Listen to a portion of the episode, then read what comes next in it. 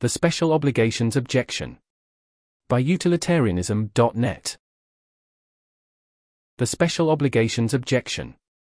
Impartiality is clearly important within institutional contexts, where we want judges, policymakers, and other civic actors to make fair and unbiased decisions. But a striking feature of utilitarianism is that it does not restrict impartiality to just those special contexts. It holds that, fundamentally, all individuals are always deserving of receiving full and equal consideration. This starkly conflicts with much of our ordinary decision making, as in everyday life we would not usually think twice about prioritizing our friends and loved ones over total strangers. Indeed, many would think it outright wrong for a parent to fail to prioritize the needs of their own children. It is usually thought that certain relationships, like parenthood or guardianship, give rise to special obligations to protect those who fall under our care. If utilitarianism denied this, for example by recommending that parents neglect their own children in order to save a larger number of strangers, that could seem to count seriously against the theory. In this article, we explore this special obligations objection against utilitarianism. Accommodating the intuition. While utilitarianism as a theory is fundamentally impartial, it does not recommend that we attempt to naively implement impartiality in our own lives and decision making, if this would prove counterproductive in practice. This allows plenty of scope for utilitarians to accommodate various kinds of partiality on practical grounds. Though it is a tricky empirical question just how partial or impartial we ideally ought to be.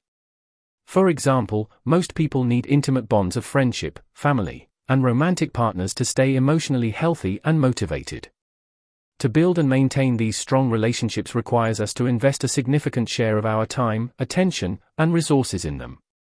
Utilitarianism may thus recommend investing significantly in such relationships, as this may better enable us, over the course of our whole lives, to also invest significant resources in doing as much good as possible. If we always try to be purely impartial, by contrast, our personal capacities might be so gravely impaired that we would risk having a greatly lessened lifetime impact even just insofar as the impartial good itself is concerned. This consideration may suffice to justify some degree of partiality given our actual emotional needs and dispositions. But what if these dispositions could be changed?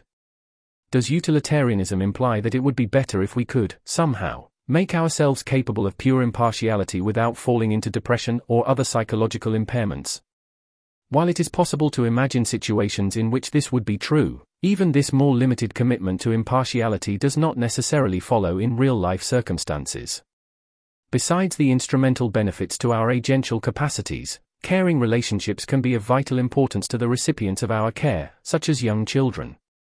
As there are obviously good utilitarian reasons to want the next generation of people to grow up to be emotionally healthy and capable, there are thus good utilitarian reasons to endorse the social norms of parental care that help to promote this goal.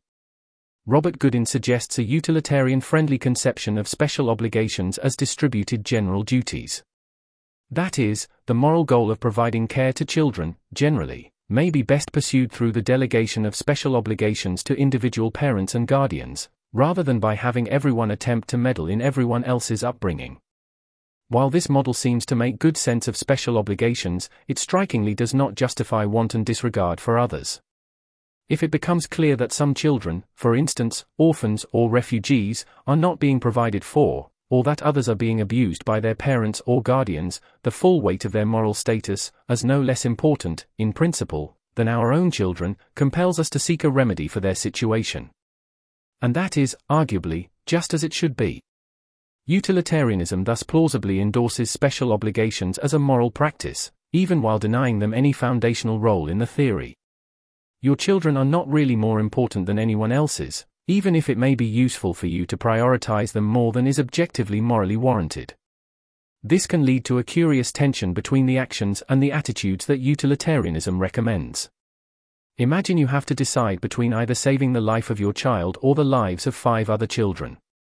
According to utilitarianism, the morally right choice is to save the five children, any one of whom matters just as much as your child. But the right attitude is to love your child, and even to feel a special obligation for their well being. Having the best attitude here will naturally incline you towards performing the worse action, saving your own child. Parfit describes such actions as blameless wrongdoing, because they are wrong acts done from morally good motivations. Overall, it is better for society when parents feel strongly protective of their own children, and are willing to go to great lengths to prevent them from being harmed. So it is worth endorsing and encouraging such motivations, even if they lead to suboptimal actions being performed from time to time. While utilitarianism can thus endorse some partiality in practice, this is importantly distinct from holding partiality to be fundamentally warranted. So critics may insist at this point that the utilitarian reply given so far is not sufficiently accommodating. They may insist that partiality is not merely useful, but rather is rationally warranted, on the grounds that relationships generate genuine normative reasons and associated special obligations that have intrinsic, non instrumental, and non derivative, moral force quite independently of whether the associated social practices are overall beneficial. For example, many people claim that we should prioritize local charities over global ones, even if they are less cost effective. In the following sections, we will look at how utilitarians might address these stronger claims. Debunking the intuition. Many utilitarians are suspicious of gut intuitions favoring partiality as there are obvious social and evolutionary pressures that could have distorted our judgments here. Most of us intuitively favor our fellow citizens over distant strangers, humans over non human animals, and present people over future generations. But on reflection, it can be hard to believe that these broader forms of partiality, towards loosely affiliated strangers, are truly objectively warranted, they seem arbitrary and biased. The moral reasoning in support of impartiality, by contrast, seems better supported. As a result, we might be justified in dismissing our pro-partiality intuitions as ill-founded. Some pro-partiality intuitions may also stem from conflating moral theory and practice. That is, one might start from the view, shared by many utilitarians, that we should in practice endorse norms of special obligation, and mistakenly conclude from this that morality must be partial at the fundamental theoretical level.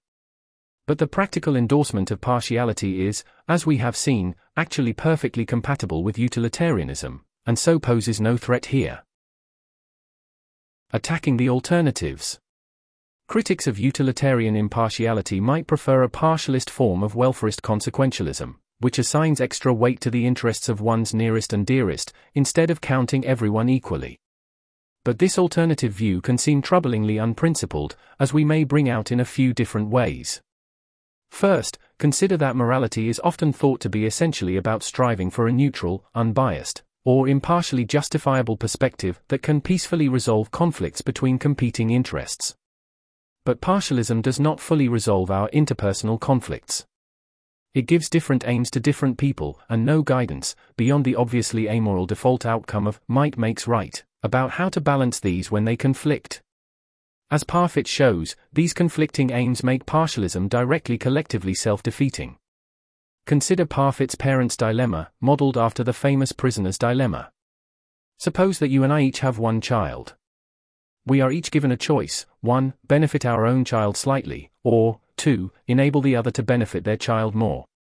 It would be nice if we could agree to both choose option 2, so that both of our children receive the greater benefit but suppose that we cannot communicate, and must decide without seeing what the other has chosen. Whatever I choose, your child will do better if you choose option 1. Partialism thus directs you to make this choice. And likewise for me, as my child does better by my choosing 1, whatever choice you make. But if we both successfully follow this guidance, we will each have achieved our partialist aims worse than if we had both chosen the second option instead. Each child ends up with a slight benefit, whereas if we had both opted for, 2, each child would have received the greater benefit. That is a serious problem for partialism. As Parfit puts it, if there is any assumption on which it is clearest that a moral theory should not be self defeating, it is the assumption that it is universally successfully followed. Second, any appropriately moderate form of partialism will have to draw arbitrary lines. Absolutist partialism claims that you should always save the life of your own child, regardless of how many other lives are at stake. But this extreme view becomes untenable as the stakes increase. The absolutist insists that you should save your own child, even if that meant that a billion other children had to die instead. Most partialists would instead accept the moderate view that you can give some, finite, extra weight to the interests of your own child, but when the stakes are sufficiently high, you may be required to instead save many others.